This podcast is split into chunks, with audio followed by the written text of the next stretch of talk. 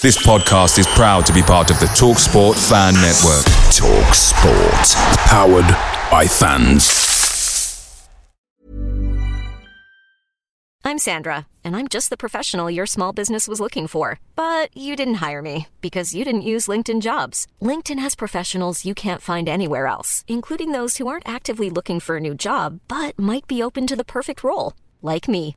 In a given month, over 70% of LinkedIn users don't visit other leading job sites. So if you're not looking on LinkedIn, you'll miss out on great candidates like Sandra. Start hiring professionals like a professional. Post your free job on linkedin.com/people today.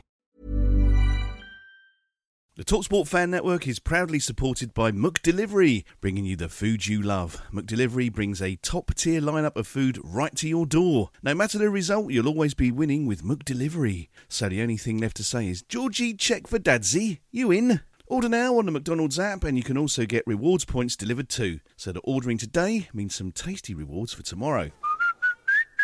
Only via app at participating restaurants. 18 plus. Rewards registration required. Points only on menu items. Delivery free and terms apply. See mcdonalds.com. Leicester City have a penalty kick in the 6th minute of injury time. Knockout takes, Almunia saves, knockout follows in, Almunia saves again. And now Watford are on the counter-attack.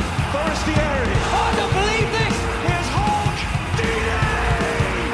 I do not believe what I've just seen. Troy Deeney has scored from a Leicester penalty that was saved by Almunia. Do not scratch your eyes. Do not scratch your eyes. Do not scratch your eyes. Hello, you're listening to the Do Not Scratch Your Eyes podcast. I'm Justin. I'm Colt. And I'm Peter. And joining us today, Derek Payne. Hi, Derek. How are you? I'm brilliant, thank you. Great to be invited on. Oh, it's lovely to have you. It's absolutely lovely to have you. There are supporters of a certain age who remember the mid-90s and a certain team that was very easy to like, very full of characters, very full of, well, a good couple of seasons, some that were difficult. But Derek, you were in the middle of all of that, and it was lovely. We want to get to that. But can we always start when we have a special guest, of which you are. We start with, tell us a little bit about how you fell in love with the game of football when you first got to kick a ball, about how the bug bit and how you got into, first of all, non-league. Yeah, as soon as I was a kid, I loved the football. I was out in the garden with the football. There's four of us, four brothers. So I was the second. And obviously my dad was into his football as well. It's in the family. My cousin's Gary Waddock, the one who used to play at Queen's Park Rangers. Really? And then he joined that. Really? Then he joined that other lot down the road. So it was just, loved the football. As soon as I could kick a ball, my mum said I was playing in the garden. She said I was the easiest child to look after because just give me a ball. And I went out in the garden. And so it was from an early age, from the age of 4. And yeah. So were your brothers like mannequins? Did you just dribble round them? Or were they occasionally just kicking you and toughening you up? What was the kind of family interaction football-wise?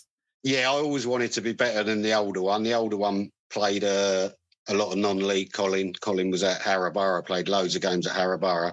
Oh, wow. But obviously I always wanted to be the best one. That was my mentality. Yeah, they did used to kick me, but it was great days. Out in the garden, we'd play 2 against 2 and stuff like that. My dad would join in. And fortunately, we had a club called Church Lads Brigade, which was like, I come from Harrow.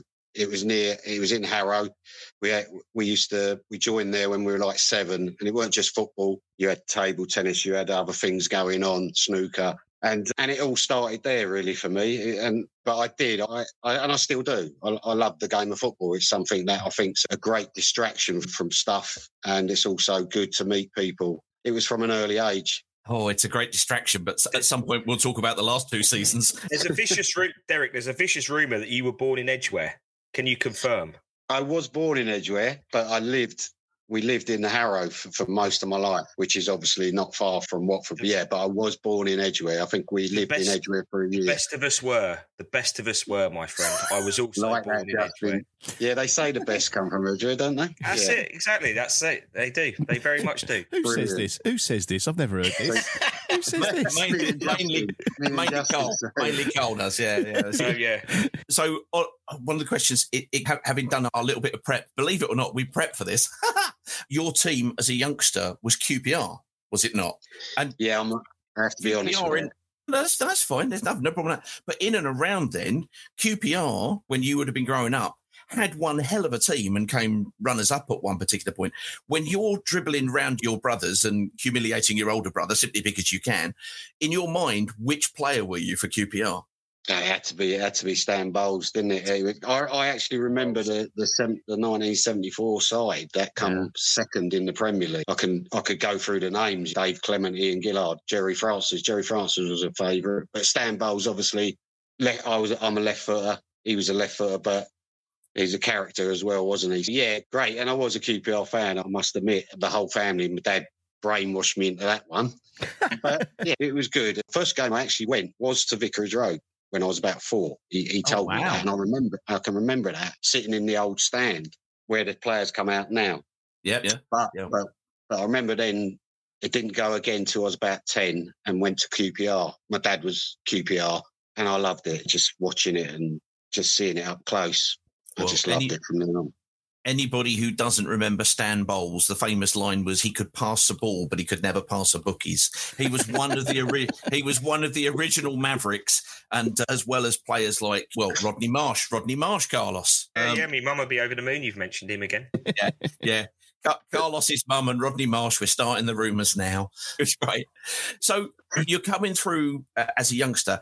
Was it Kingsbury Town, your first side? I was taken by Southampton at the age of 9. Oh, wow.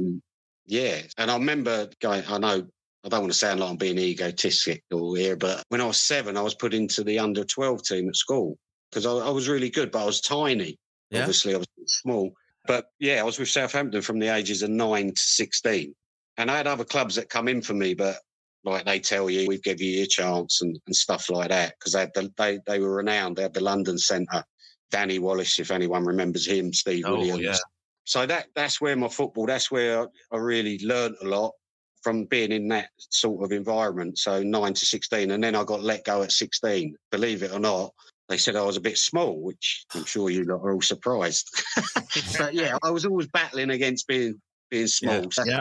So then I went to Kingsbury Town, Northwood, Kingsbury Town then, which was brief, but then Northwood was where it really started to take off again for me. Nice. Oh wow! How did it? Side. Yeah, absolutely. I coached the youth team there many years ago at one stage, but it was like it's a lovely club, Northwood, and it's really well positioned where it is, etc. How do you, as a youngster at 16, because obviously we're looking at people like Toby Adeyemo, we're looking at Jack Greaves, all of these people having to make their way in, suddenly transition from youth football into adult football. It's a very difficult time. You're seeing players get released and then you come back. How did you deal with that at the time? Were you quite straightforward with it or was it a knockback? How did you deal with that? It was a big knockback. It took my belief out of me. It's hard. I'm trying to say this kindly, but when you're at football club between 9 and 16 and they're telling you, look, I had other clubs at Crystal Palace, Tottenham, QPR even, that wanted me to go, but they tell you, well, we give you your opportunity. Southampton were saying to me, we give you the opportunity, stay with us. And so when I was let go at 16, it hit me. Mentally, it hit me. It's two worst things in my football career is that happening to me, being released at 16, and when Watford let me go on a free transfer. And I'm not just saying that because I'm on this podcast, but so I lost belief. I generally thought, well, they know what they're talking about. But then I had great advice. Someone said, that's one man's opinion. But I just thought, well, I'll go and play non-league. And that's obviously the standard I'm going to be at. And I accepted it, where now looking back, I'm older, you look back on it, maybe I shouldn't have accepted, but you need people around you to tell you that. But I believed that I weren't good enough. And it was always the hype. My hype was always being brought into it. And so that was frustrating. But I believed I weren't good enough. And I'll tell you what kicked me back into believing I was good enough. I ended up at Hayes when I was about 18, Hayes Football Club. Yeah. And we played Queen's Park Rangers in a friendly, and about 5 or 6 of them had played in the first team. I'd seen them on the telly. People like Gavin Peacock, Mark Dennis, Gavin Maguire. And then I played in the friendly and I thought I'm as good as these, if not better. And I know it sounds big-headed, but that's how I felt. And that's when the belief come back. So it just shows you mentally so fragile. If you don't believe you're good enough, then you've got a battle on your hands. So that's why you might hear some footballers who might be a bit full of themselves, but you have to believe in yourself. If you don't believe in yourself, you've got no chance. You mentally have to be really strong. So that was the thing, playing against them lads that I'd seen on the telly and knowing that I could compete with them, knowing I felt I could read what they were doing. I felt comfortable playing against them. Then I was a bit angry that I'd been let go at 16. But now I'm older, I can look back and it worked out really well because the non-league is a great learning curve, a really great learning curve. So you've performed well at Hayes. You've walked off a pitch after playing with Mark Dennis, which is an achievement in itself because normally most people would be hobbling at the very least on that experience. He did kick me. But luckily we had an older group around me who protected me, and they were straight in on him. And to be fair, he was quite funny because it did kick off. And he come in the bar like after the game, and he was all angry. Where is he? But he's just making a joke of it. So, yeah. Mark Dennis, yeah. He ended up at Birmingham, didn't he? Mark Dennis, I think. Yeah, left back. Yeah, left back. There was Tony Coton, there was Mark Dennis, and there was Mick Harford. Good yes, God. He of him. Yes. I mean, was Noel Blake there? Oh, Noel Blake, Christ almighty, there's a night there as well. There's a night out, let alone a game on the Saturday afternoon. That's a nice gentle side. Crying out loud. There's a few bruises in there, isn't there? My God. So Noel Blake's the biggest footballer I've ever played against, by the way. He's absolutely huge. So for you, though, almost the penny drops of going, Christ, I can do this when you're playing Hayes versus QPR. How do you then get the jump to Barnet? How do you get into, and was Barnet kind of conference at the time or was it in the league?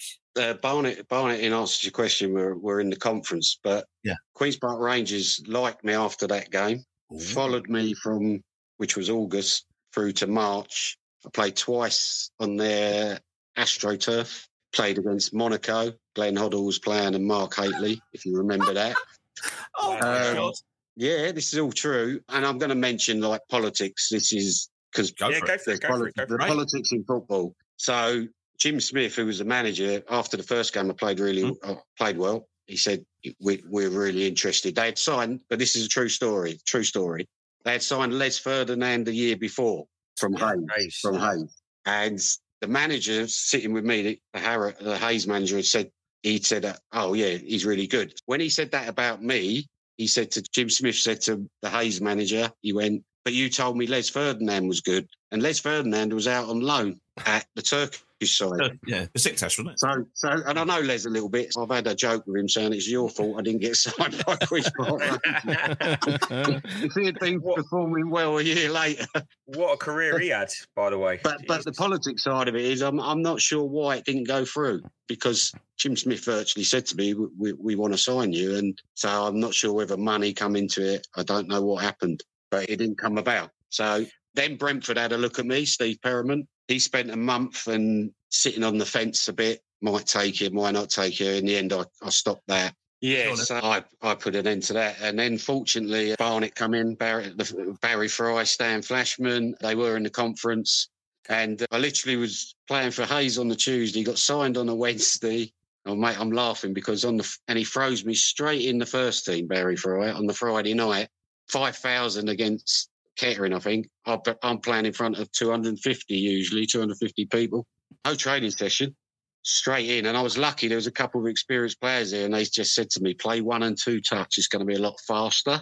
Yeah. So luckily they did that and it was okay. But it was like a whirlwind and all of a sudden I'm playing in front of... And I'll give you a funny story. The chairman, Stan Flashman, come in on the Friday before the game and throw a load of money on like a table there, which he took from the gate and said, you win tonight and you win Tuesday, it's all between you, which was about £200 each, I think, which in them days was a lot of money. Yeah, it's amazing how much it kicked me on. But it's quite funny when Barry Fry turns up in our podcast as a discussion. There's always cash or something involved. Or Peter Kennedy's got a great story about Barry Fry. You must have you got a story that you can tell us about Barry? Because what a character he is. Yeah. I've got lots. He signed you there. He took you to Southend. He took you to Peterborough. We're getting ahead of ourselves, but there's going to be one or two there. Yeah, see, Barnet, obviously we were non-league we had that non-league kind of mentality. It was run like non-league, even when we went professional. But there's so many with Barry. But I'll tell you a true story that I had a fight with him after a game. And, where we go. This is the stuff. This is what we want.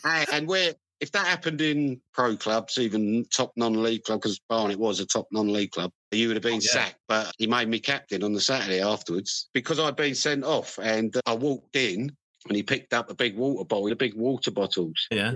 Thrown it across the room at me, and I just snapped, and me and him had a fight. The players broke it up, but afterwards, most managers that would have been it. I was young, and I was a bit wild, to be honest. I'd lost my mum and that, and I was a bit wild. But most managers, that would have been the end of you know what I mean? He just understood me. He knew that I wanted to win really badly, but but he teacups at everyone. Very good motivator, though. Very good motivator. Really good motivator.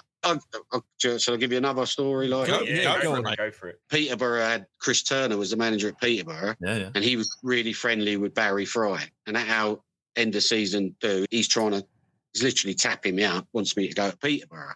I was happy at Barnet, so I'm like, no, I'm happy here and all that. Well, we drew him in the League Cup, and I remember Barry Fry doing a team talk, and he said to me, he was going around each player, and he just went to me. He said, Chris Turner, he wouldn't even have you as his ball boy, Derek.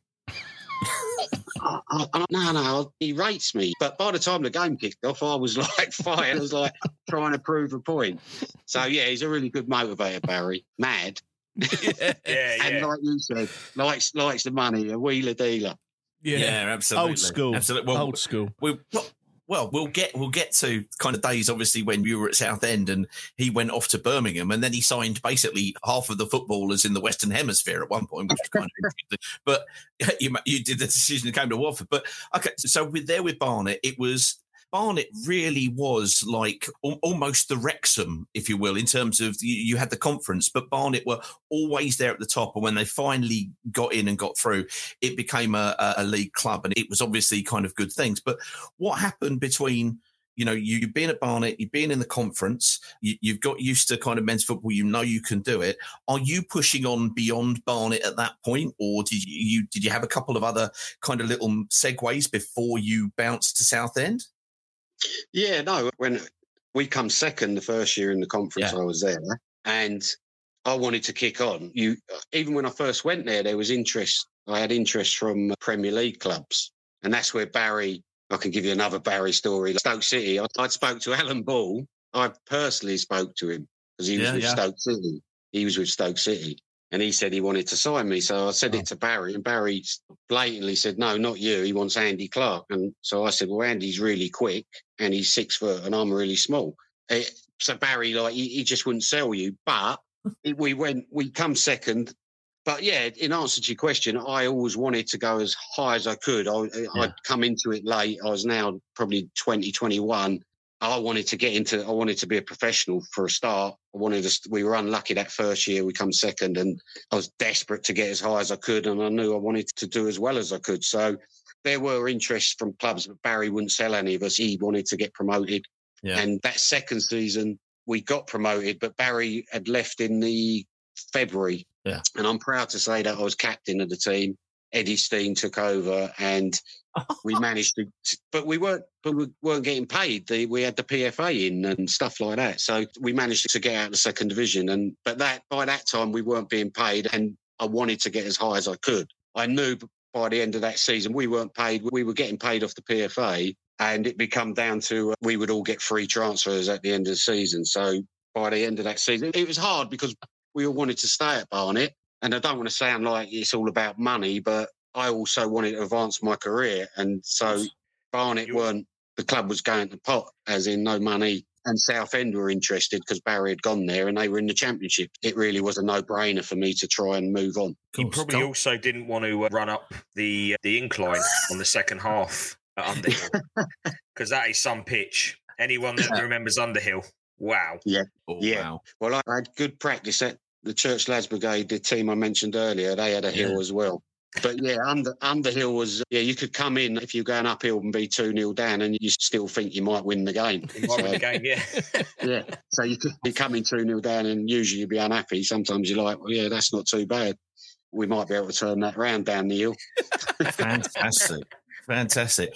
Eddie Stein. I did my UEFA B with Eddie Stein. He was on that as well. It was like, yeah, he was also a character, and of course, brother to both Mark and Brian Stein at Chelsea and Stoke, and obviously Brian Stein somewhere else. We shan't mention it, somewhere up the road. But he carried on as Barry's assistant, didn't he? Did he come to Southend with you? Yeah. No, Eddie was a really good influence on me, and Eddie was great for me, and he really liked the way I played. Barry sometimes would be hot and cold because Barry just wants to win. So, but yeah, Barry had already gone. He'd gone there and they were in the bottom three of the championship, but he kept them up. He had Stan Collymore there. And so then they come in for Eddie, and he come in for three or four of us from Barnet. But he basically we went to Southend. They were championship, but Southend's a small club in the championship. He basically said, we're all rejects. Go and prove to everyone that you shouldn't have been rejects, because we had people like Ricky Otto, Chris Powell was playing left back, Keith Jones, who Chelsea had let go. We had three or four of us from Barnet. So basically lads that had to come through the hard way. And that was good motivation, because he said, basically, we're a reject team. No one, I think, would do anything in the championship. So we sat top three for the first, up till Christmas. So that's where I go. His motivation was brilliant. But Eddie was helping him, yeah. Eddie Stein and David Howes with Barry. And it was just like Barnet. It was very much... Wimbledon was renowned for what they were, but we were very...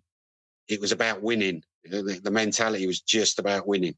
Even in training, it was winning. Was Southend when you got to go full-time, or were you already full-time at Barnet? We'd had 2 years at Barnet full-time. We'd lost in the playoffs the first year to Blackpool. The second season, that's when we got promoted. That's when Barry went off to Southend. So I'd had 2 seasons as a professional, and come into the championship. In the first game, we were live against Nottingham Forest. We drew 1-1. They had just been relegated, and they had all the players like Stuart Pearce, Des Walker. For me, it all happened really quick, but I was loving it and putting yourself up against the so-called best. And yeah, it happened all really quickly. But like I said, we done really well at Southend, and Barry left in the Christmas to go to Birmingham, and we were in the top three all in the championship with what he called a team of rejects, but we done really well. We were on the front foot, and we weren't scared of no one. We didn't fear no one. No, I remember coming on a Tuesday night and you did us 2-0, and it was like, you did us for fun. And I remember Tommy scored one, I think, and you were there as well. So when you went there, was Tommy already there, or did he come in when you were there, Tommy Mooney? Well, that summer, Barry brought in, I haven't mentioned, Jason Lee come in from Lincoln City. Jason, who ended up at Watford. Tommy Mooney, obviously. Tommy had been at Scarborough. Yeah. So obviously, we'd played against them with Barnet, so he brought them two in. Like Ricky Otto had been at Orient, brought him in. But yeah, Tommy joined when I joined, and Jason Lee as well. But Tommy was off the bench a bit. We had four good forwards, Jason Lee, Brett Angel, Tommy Mooney, and I think Gary Jones. But Tommy was playing sometimes, not playing sometimes, and that's... Hence, he ended up coming to Watford and done really well at Watford, didn't he? But, yeah, Tommy had joined at the same time. Great lad, Tommy. Determination. I'm a very determined player, and Tommy, just determination was just unbelievable. Yeah, no, we spoke to him, and he told us all about quite how clean kind of Jason Lee is. He'd basically invite him round just to get him to clean the house. Now, that's the level of cleanliness that really? Oh, yeah. He'd go, I used to room with him, and it was great because he'd get all his stuff out and clean everything, and Tommy just sit back. Brilliant. Absolutely fantastic. Jason was a presence. He brought Jason Lee in, of course, and he followed the same route as Stan Collymore, who was there when you first went there, who went to Forest before going to Liverpool, etc. So you've been brought in as part of the team that's got to replace that, because, as you say, Jason and Tommy and all of these are suddenly trying to do that. What kind of role were you playing in the Southend midfield? Because when you came to Watford, you'd always be an option out. You'd always be in space. You'd always get the ball. You'd always do it, and it was always tidy, give and goes. And when he said, "Don't worry, play one and two touch football," I thought, "Well, that's all right. That's your game." How did you partner with different midfield partners, either at Southend or Barnet, before you came to Watford? Yeah, if I'm being brutally honest. So at Southend, we had Keith Jones beside me, who'd been at Chelsea as a youngster. And I would say Kante is that type. that type, not Kante, but very good player. So me and him would be central. We'd have two wingers. It was 4-4-2, really. Yeah. Ricky Otto on the left, Andy Anser on the right. And they would. And we talk nowadays about the wingers coming in, the fullbacks going outside. Well, we had Chris Powell coming outside Ricky Otto. We'd have the right back going round Andy Anser. And basically, we would play on the front foot. But my job, me and Jonesy, was a lot of it was making sure the wingers were tucked in when you needed them tucked in, when you're defending, but also supplying them. I liked, mine was mainly 1 and 2 touch, but I liked having pace ahead of me. And that's the one thing when I think at Watford in a couple of years I was there, we didn't play with any wingers. And it did frustrate me because I thought Glenn Roder had signed me because we played. I put Ricky away quite a lot down the left-hand side or Chrissy Powell. We had wingers. So, yeah, my role was basically central midfield, feeding the forwards, trying to play forward as much as possible. And it was easy in Barry's side because we would never go and sit behind the ball no matter who we were playing. It was front foot and, get the wingers in, play off the centre forward, sometimes going to centre forward, then go forward. But, yeah, that was my role. And I have to give Keith Jones was brilliant alongside me because he had the experience and we were like, I enjoyed the physical side of it, closing down. So Keith was brilliant because he was like a partner. And I think you've got to have partnerships in teams. It works a lot better if the two of you are in tandem as a central midfield. So and did you find there was any kind of... Did you have difficulty with the jump from obviously having won the conference, ready to go up to a division, but you actually made another 2 jumps up. Did you find the championship a challenge initially? To be honest with you, this is where I think if anyone who wants to be a footballer, like I mentioned, we played Nottingham Forest first game. Yeah. And I was up against Steve Stone, who had played for England by now. And I was quite comfortable, as in thinking I knew what he was doing and brain-wise, football intelligence, shall we call it. But physically, he was so much stronger than me. So I thought to myself, I could handle the speed of it. The speed was a lot quicker, but it makes you play quicker if you've got a quick brain. So you ain't got time to think. It's quick. The championship is just fast and furious, and I loved it. But I knew after that game, the first game, I need to build myself up. So over the next month, and this is the difference. Like in my day, you didn't have. I see all these coaches now. We'd have 1-2 coaches and a physio. I just would train after on a Sunday and I built myself up. I put a stone on in a month because I knew that if I didn't do that, I'd get left. I'd get left by the wayside. I wouldn't be strong enough. So that game, but then they were the best team in the league. We played Millwall next, first game at their new ground, and we won 4-1 and I felt good. But I'd say it to any youngster, if you feel like you're not up to something in some area, then you have to go and do work on that. And that's what I've done. And I'm proud of that. I got myself the muscle on within a month by going to train hard on a day after a game on my own and made sure I was strong enough because I didn't like the feeling that he was stronger than me. So, yeah, the jump, I found it easier. I've got to be honest. I found it easier because the balls go quicker. There's less touches the higher up you go. And that's my game. My game was 1 and 2 touch. Yeah. It wasn't dribbling round people. So, yeah, I enjoyed it. I loved it there. It's just a shame Barry went. I was going to say, if you look at that, Ricky also got a move to Birmingham eventually, but he could have made a jump. You mentioned Brett Angell ended up going to Everton. Jason Lee went and followed, as we say, Collymore to Forest. Yourself and Tommy came over, most importantly, so we'll get to that in a second. Hi, this is Tommy Mooney, and you're listening to the Do Not Scratch Your Eyes podcast. Hiring for your small business? If you're not looking for professionals on LinkedIn, you're looking in the wrong place. That's like looking for your car keys in a fish tank. LinkedIn helps you hire professionals you can't find anywhere else, even those who aren't actively searching for a new job but might be open to the perfect role. In a given month, over 70% of LinkedIn users don't even visit other leading job sites. So start looking in the right place. With LinkedIn, you can hire professionals like a professional. Post your free job on linkedin.com/people today. Away days are great, but there's nothing quite like playing at home. The same goes for McDonald's. Maximise your home ground advantage with Mook Delivery. You in? Order now on the McDonald's app. At participating restaurants, 18 plus, serving times, delivery fee and terms apply. See mcdonalds.com. But in coming in behind Barry Fry, was that Peter Taylor at that point? Yeah, it was. Yeah. So Peter Taylor had been assistant manager. You want me to open up? No, yeah, come on. Well, he'd been assistant manager to Steve Perryman, who we already know wasn't a front-footed manager, I think it's fair to say. We brought in a couple of players from the non-league, obviously Andy Hessenthaler and Paul Furlong, due to Peter Taylor. But even with that, he still wasn't overly popular at Watford at all. But obviously he comes in. What's the difference between a Peter Taylor side and a Barry Fry environment at Southend? Yeah, huge. So that, and managers have got different ways, haven't they? Like you're touching on. We were used to front foot, trying to win the game, Barry Fry throwing cups around, massive fights between each other. Yeah. Players prepared to pick each other out, but only to make each other better. Standards high. Constructive. Yeah, being constructive. But Peter had a different style. And I can relate it a little bit to the team down the road, as in when Rob Edwards went in there, they were successful with what they were doing, and I don't think he changed it. Yeah. Peter Taylor come in at Southend, and he started trying to get us to be more cautious. With Barry, we hardly mentioned the opposition. The opposition wasn't mentioned. It was like they respected that you would know who's in the opposition. They might mention, well, he's dangerous and they're dangerous on the set pieces, but it would be a 5-minute conversation.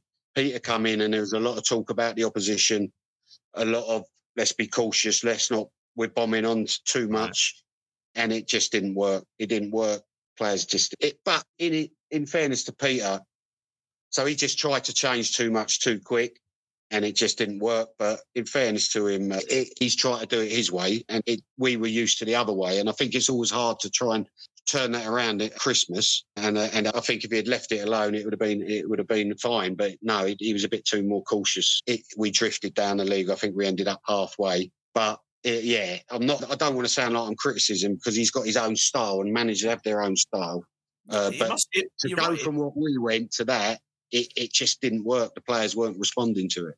Yeah, well, and if you've got a manager who's making it's about what we do, and then you suddenly change that dynamic, it's very difficult in a dressing room to hear suddenly a different message and just downshift a gear because it's, well, that's not what we do, that's not how we've been programmed. And we've seen what happens when, I think, over the last couple of years at Watford, when there are mixed messages because you've had a change of manager and a change of manager and a change of manager. It's a hard thing to suddenly get a gear change in the positive way out of a team. So it's hard there. We know that in that season or towards the end of that season, we know that Tommy obviously was frustrated not getting his chances. He came on loan to Watford. And as I said earlier on, we had Paul Furlong there at the time. You're still at Southend. We had a remarkable fight against relegation, which Tommy is just the kind of person you need to step into that. We didn't really know that at the time.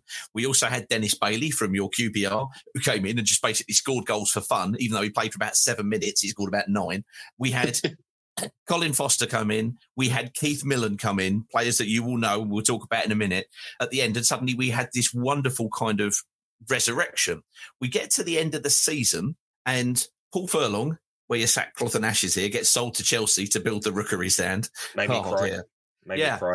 What happens is, of course, we do have Glenn Roeder is in charge of Watford.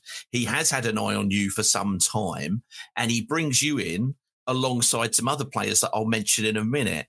How did you get to hear about Glenn's interest in you? Did you have a conversation with Tommy about whether or not Watford would be the right move for you? How did the transfer come about? Yeah, I mean...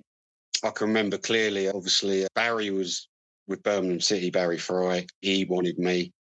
I knew Peter Taylor was playing me, then not playing me, stuff like that. But a true story, and I don't know if it's being tapped up, but I think it might have been. I was in Oxford with the mother and my children, and we were just in the caravans. And just because I'd been away on holiday with the lads, come back, we were just having a few days away. And somehow, I don't know how, but a message got through to us there from that Watford were interested and that Glenn Roeder wanted to talk to me. And I, to this day, I don't know how they managed to find that I was there. It was on like a caravan. And I can remember the girl I was with coming in. she was like as white as a ghost. And I'm saying, like, I thought something had happened. I'm like, what's wrong? What's wrong? She's like all excited. And I'm like, what's wrong? And she said, want to talk to you. They want to sign you. And I was excited because I know the size of Watford. And I've always admired Watford from afar. Obviously, Graham Taylor's days and seeing that when I was young and stuff like that. That's how it happened. It was literally, I was in Oxford in a caravan, and somehow, I do not know, there weren't mobile phones.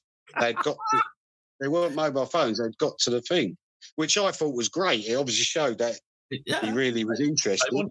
And Tommy was good because Tommy had rung a couple of days later. Tommy rang me up, and Tommy had told me about the club and told me, look, it's great. Come get on board, Derek. And I appreciate that. I still appreciate that from Tommy. He didn't have to make that phone call. He didn't have to tell me about what it was like, but he did. And I always appreciated that from Tommy. But that's how it come about. And then it was a case of Berman and Barry, someone who I knew, and someone I knew how they played, and I knew that he knew me. And because, like I said, I weren't scared to say my piece.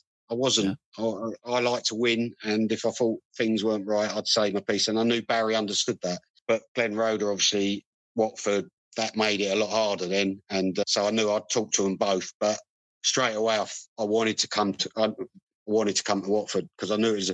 They're both big clubs. They're both massive to me. Someone who's been at Barnet and Southend, Watford and Birmingham, two massive clubs. The Birmingham fans like me. Oh, this is another story because I'd punched David Speedy and got sent off. So they liked me because I'd done that, apparently. I remember being on holiday and a lot of Birmingham fans coming up to me, shaking my hand, and I'm saying, what for? They said, well, because you hit David Speedy. So I was like... That's an odd thing to get a beer for, but that's good. But it was nice to have two championship teams, big clubs, that were interested in me. So that's... But so then I had to talk to them both, and it went from there. And I'm glad to say I picked Watford. One, it's lovely to hear about tapping up in the days before the internet and mobile phones. That's fantastic. Tracking you down, as you say. But what kind of tips the balance? Because you say Birmingham are the proverbial sleeping giant. Let's be honest. They really, if they get themselves together at any point, not that they've done it in a long time, I grant you. But what made you tip the balance? Was it geography? Was it the people that you spoke to? Was it the kind of feeling that you got from talking to Glenn or other people at the club? Yeah, I think the geography come into it. Watford on my doorstep. Barnet, I'd performed well at Barnet, which was on my doorstep. Mm-hmm. Southend is different in them days. We travelled down. And it was fine, but looking back, the club, I don't know why the club weren't saying to me, move down here, because the travelling can take its toll. So that come into it. Also, because I'd been with Barry, I thought everyone's going to say just Barry Fry's the only one that signs him. And I respected Glenn Roeder, an ex-Queen's Park Rangers player, who had seen what... Of course. Yeah. And I knew I'd come against him. He was Gillingham manager, and I knew he liked me. We'd just... said hello, and even just him to say hello, I saw that as respect. So I thought Barry, if I'm honest, Barry tactically wasn't the greatest. He was a motivator. So I was hoping that Glenn Roeder and tactically and Watford, the locality, they are the things that swayed it for me. But I was hoping that it'll be a different, because I like things to be, I think I've heard people say tactics ain't important. Tactics are very important. And I was hoping to come into something where it's a little, because Barry was very much front foot. The tactic was score more goals than the opposition. That was a tactic. Yes, so not bad. I was intrigued to come into a club like Watford, which is a massive club to me, and see if it was different in that way. So we bring you in. We also bring in, and this is something that I think people might not know and might not remember, was selling Paul Furlong was just, to replace him was a task and a half. We'll get into that in a little bit. It did. Many things. He dropped a pint, though. That made him cry as well. So there you go. Put it in perspective. So it was a nightmare trying to replace him. The players who came in and around that time was Tommy was signed full-time. Derek came in and joined us. Jeff Pitcher from Millwall. Does anybody remember Jeff Pitcher? Little right-winger, jinky little right-winger. He was a good player. And Jamie Morley was the big signing on about 425, which was, I think, a lot of pressure coming along. If he'd have bought Dave Mitchell from Millwall, that might have been a different situation, but we didn't. We bought in Jamie Morley.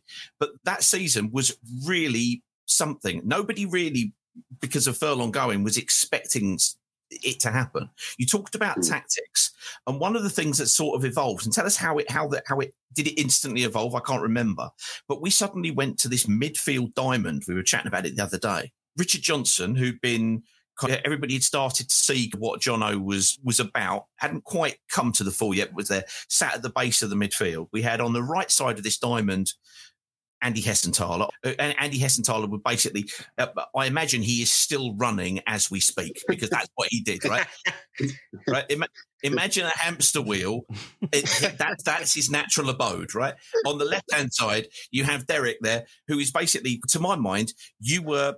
I think you played about 20 years too soon, because I think suddenly with the pitches and the way that the ball gets played now, the retention of the ball, I think in the 90s wasn't quite so appreciated. Certainly from the terraces and in the championship, you go, Andy Hessenthaler runs a lot. Brilliant. And you were like, hold on, he's standing still, but he's in space. Oh, there was a different intelligence. So we had this diamond. We had Jono at the base. We had Andy Hessenthaler on the right, we had you on the left, and we had a certain Craig Ramage at the point of the diamond, who helped make up for the lack of Paul Furlong, shall we say, and a number of forwards, the names of which we will go through in a minute and just see what some of the reactions were. Now, when you came in, was that the game plan from the start? Because you were in for a couple of months before you picked up a knock, and had it already evolved? I feel it had by the time we got to things like the Wolves game and that sort of stuff. Yeah. Did that pick up? And you say it was difficult not having a winger bursting in front of you. Gary Porter, of course, had to go and play at left back. So he had license to get forward, as Darren Baisley or Gerard Lavin would on the right. But that must have been a tricky one to have been taking his place.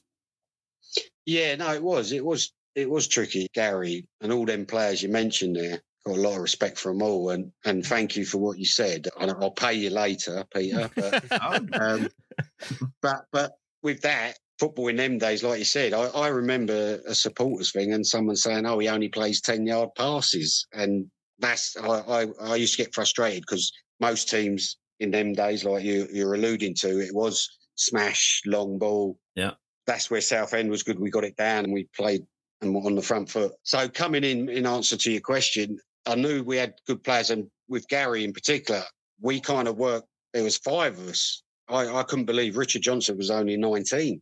Yeah. And Richard was outstanding. Andy Hessenthaler, Gary Porter, who obviously a club legend, me and him both lefties, and obviously Craig. And it's like we weren't sure at first. I think he was trying to fit us in like a 4-4-2. He was trying to fit us all in. And I think in the end, he just went, we went to a diamond. I think he realised, Glenn thought we're very strong with midfielders and he'll go with the diamond. And I think we started working on it, not at the beginning of pre-season, just I think he realised we've got good midfield, we'll go that way. And he started doing it near the end of pre-season. And it did work. I just think Gary, it was hard on Gary because it was either me or Gary would be going to left back. And he put Gary to left back, which I think it was hard on Gary. But it worked. It worked. And obviously Craig Ramage. Craig Ramage to me, well, the best player I've ever played with. Just, honestly, just unbelievable talent. So to have him at the point, Andy and me would run all day. We would run all day and we'd try and keep the ball and play safe. And Richard, which I didn't realise, Richard was only 19, Richard Johnson, at the base. Yeah, it was strong. We were strong in midfield. And it just clicked. I was a little bit frustrated because we didn't have wingers ahead of us, which I like putting people through. But we would play what they call tippy-tappy football.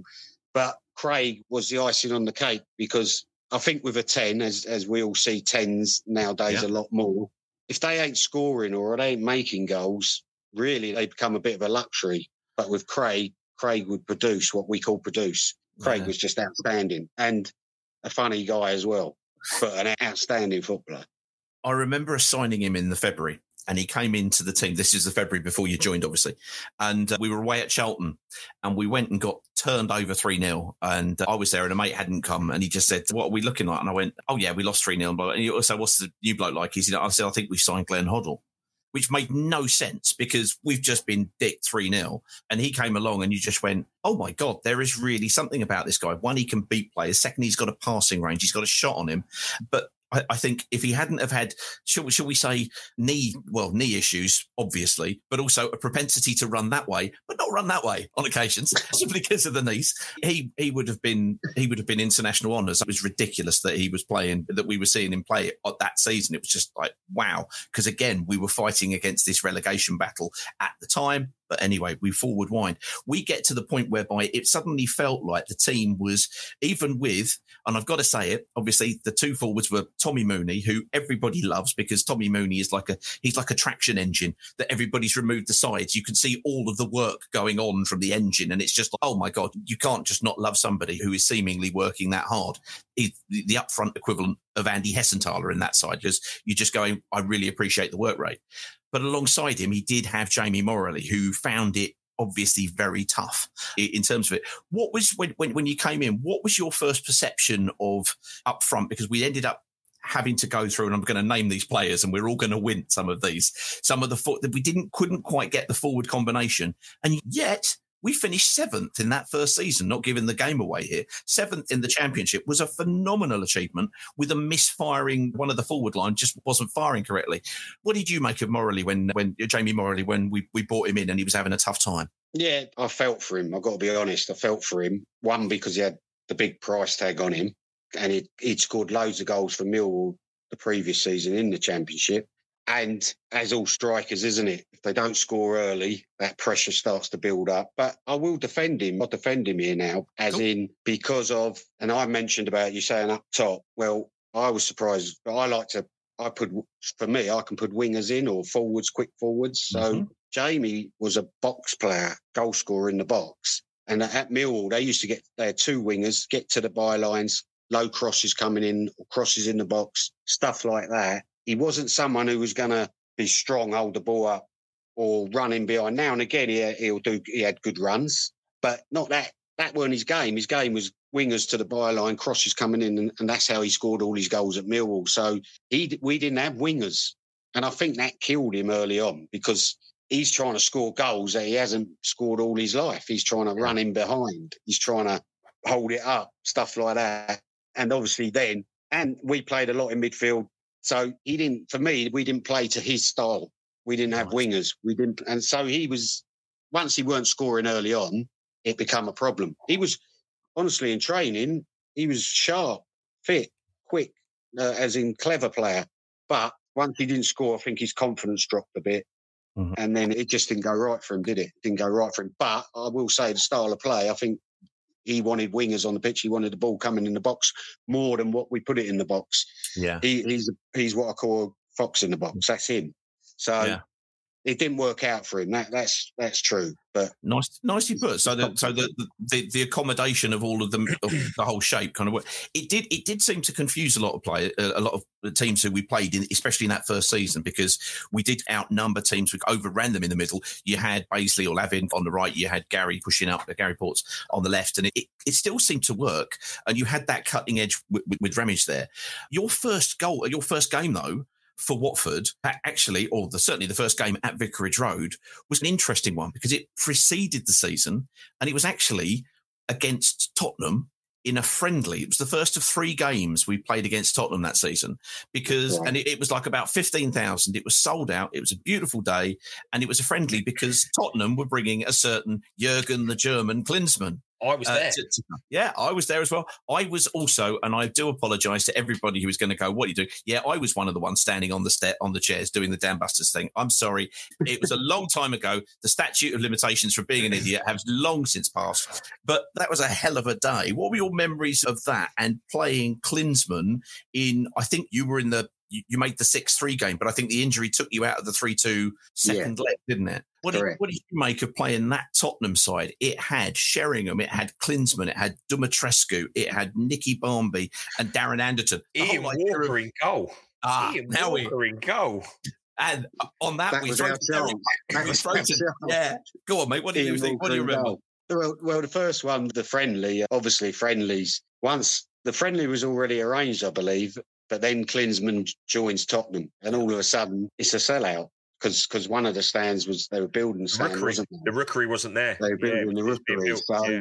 So for a friendly at Vicarage Road, one of my first games, Tottenham come in that was great anyway. But once Klinsmann is coming, and to be a sellout, so I remember it was a really hot day, and I remember that he didn't really do a lot. They were pre-season. And you're looking at Klinsmann and you're thinking, oh, yeah, he didn't really put it about. They weren't full out, I don't think. We both of us were, because you don't want to get injured. Yeah. And it was 0-0. I think it was 0-0, was it? Or did we lose? It was close. It was 1-1. Jono got a goal. 1-1, that's it. Yeah. But they didn't show us that. Oh, no. Therefore, no. Oh, no. David Holdsworth had Klinsmann in his pocket, I'm sure. That's what I thought. I should have told you, should I, Peter? No. Yeah. So... The second game, yeah, win the League Cup. Yeah, that was an eye-opener because they were good, very good. Klinsmann was outstanding. Demetriscu was outstanding. There it is. They had world-class players. Sol Campbell was at the back. But to be fair, they went ahead. Every time we went ahead after a minute, yeah, and I remember us in the huddle. And honestly, we're going, they're not all that. This is after a minute. We obviously upset them. And then Klinsmann, and they done well, Klinsmann especially. But I had said to David Holdsworth before the game, and I was being genuine, Klinsmann was scoring loads of goals. Yeah. Because I'll just bring him, show him our way, and I'll try and come and get him from the front. We try and double up on him as much as possible. And David was quite sure of himself, and David said, don't worry, I'll have him in my pocket. Well, I think he scored 2 in about 20 minutes. He had a hat-trick after about 30 minutes. He does. I don't think that one worked out for David that night, but he was brilliant. Was that Sicknote? Did Sicknote just score there? Darren Anderson? Yeah, Darren Anderson. And then Klinsmann gets the perfect hat-trick. He gets one with his right, he gets a header, and then he gets one with his left. And it was, I have to say, the most sublime piece of attacking performance in one half that I think I can remember, because we were good that night. And to any game to finish 6-3, well, that's a bundle of fun. And as you say, Ian Walker, yes, he should have been sent off. When you're playing at Hayes and the penny is dropping, and the journey that you've gone on to get to here, and I don't mean to just eulogise about one player, but if you're going to do it for somebody who can finish like that. With his there was another future Watford player playing in that game, as I believe. Who was playing in that? Who else was that? Then? I think Ronnie Rosenthal was in there somewhere. I think he might have been on the bench. Was he on the bench? I think so. Yeah. Let's face it, they had enough forward power to basically power the whole bloody country electricity-wise. There's a young Sol Campbell going, Tommy Mooney's kicked me. Yeah, live with it. That's what we like to say. Yeah, no, they were outstanding. They were known for it, weren't they? The front six, as they called them. But I must say, Klinsmann was the best player I ever played against, it because his brain was more than what I thought it was. You look at him, you think he's just athletic, but he's very clever of knowing his awareness of where the defender was. So he was the best player I ever played against. But also they had Demetriscu, who had played for, I think, Romania, wasn't it? Got to the semi-final of the World Cup. Steaua Bucharest and stuff, yeah. But what was interesting was they were so powerful and quick. The athleticism of them was too much for us, but we gave them a good go. We kept going at them. But them two in particular, Klinsmann, Demetriscu, they were the difference. Like they were just unbelievable footballers. Well, Demetriscu, and the reason I really wanted to talk about him was obviously we have recently taken on a certain player, and of course, leaping forward a little bit to Derek's role with Three Counties Radio and having a look at it, is a certain Giorgi Chakfadadze, which is why we call him Dave, right? Pronounced Dave. Yeah. He does a little bit of that trick where he kind of jinks and goes on the outside, which everybody knew what Dumitrescu was going to do, but stopping him doing it was absolutely impossible. Up close, could you work him out at all? I appreciate this is a Tottenham loving almost for a moment, but that side was something else. Yeah, no, like with Dumitrescu, like you said, you knew what he was going to do, but the power, it was more the power and the pace of them. So, like I said before, when I wanted to get bigger after I played against Steve Stone, what I wish we had in them days was what they've got now, the sports science, the power things, because the power that you knew what he was going to do, but once he'd gotten, he was off. You couldn't catch him. And sometimes, you get that. I mean, I played against some Premier players and they're just physically, it's like playing, they're just on a different level. Like Thierry Henry, I would imagine, and like Demetriscu and Klinsmann, they were like just on a different level, even to Premier League players, where they are like so quick, so strong that if they've got good football ability, it's hard to stop them. Is it the brain as well? You have to have someone of their same stature. Yeah. The one I remember was Chris Armstrong at Crystal Palace, and I don't think, I'm not saying he's a good footballer, but I don't think he was brilliant. But so powerful and quick that you couldn't stay with him when he knocked it by people. And that's what I took out of that game, that I wanted to get more powerful, quicker off the mark. But I wish we had what we had then. I tried to do it. You try and find out what to do and the exercises you need to do. But I think that was the difference. But also they were very good footballers, and especially them two, Demetrescu and Klinsmann. They just on another level, like. But I do, like I said again, they're so fit, so powerful. It's like they're more than even Premier League players.